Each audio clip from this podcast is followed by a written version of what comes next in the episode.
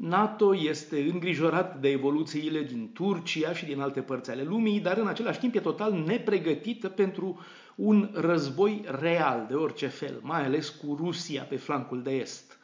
Prima afirmație că NATO e îngrijorat de evoluțiile din Turcia a fost făcută ieri de secretarul general Jens Stoltenberg în fața Parlamentului European. Cea de-a doua rezumă concluziile unui raport al Agenției Suedeze pentru Apărare. Deja în 2016, un alt raport al Rand Corporation din America ajungea la aceleași concluzii în privința neputinței NATO de a apăra țările baltice de un eventual atac rusesc.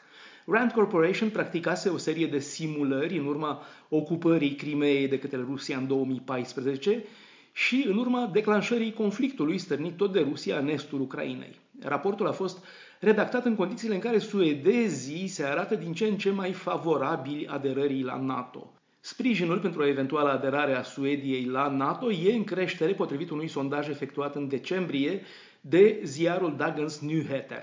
Potrivit sondajului, 33% dintre respondenți s-au arătat în favoarea candidaturii la aderarea la NATO, în timp ce 35% din cei chestionați s-au opus și aproximativ același număr s-au declarat nehotărâți. Prin comparație, 50% se opuseseră unei cereri de aderare la NATO în urmă cu doar 5 ani.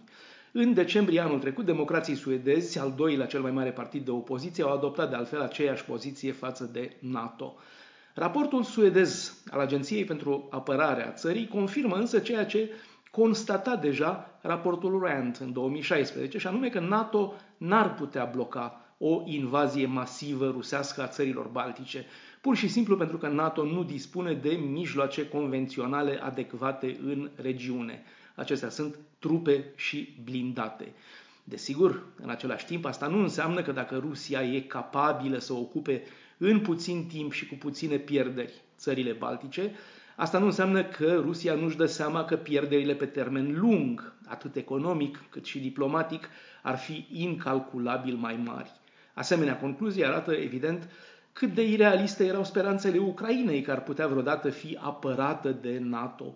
Ucraina care, în mod la fel de irealist, și-a pus aderarea la NATO ca obiectiv în Constituție.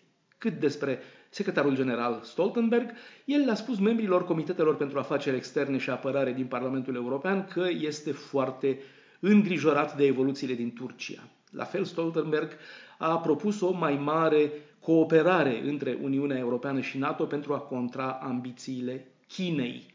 Toate acestea par însă departe de îngrijorarea stârnită de simpla concluzie că NATO nu se arată pregătit să-și apere membrii cei mai răsăriteni, țările baltice, dintre care unul, Lituania, e singura țară a NATO și din Uniunea Europeană care are o graniță cu Rusia spre vest, și anume enclava rusească masiv militarizată Kaliningrad.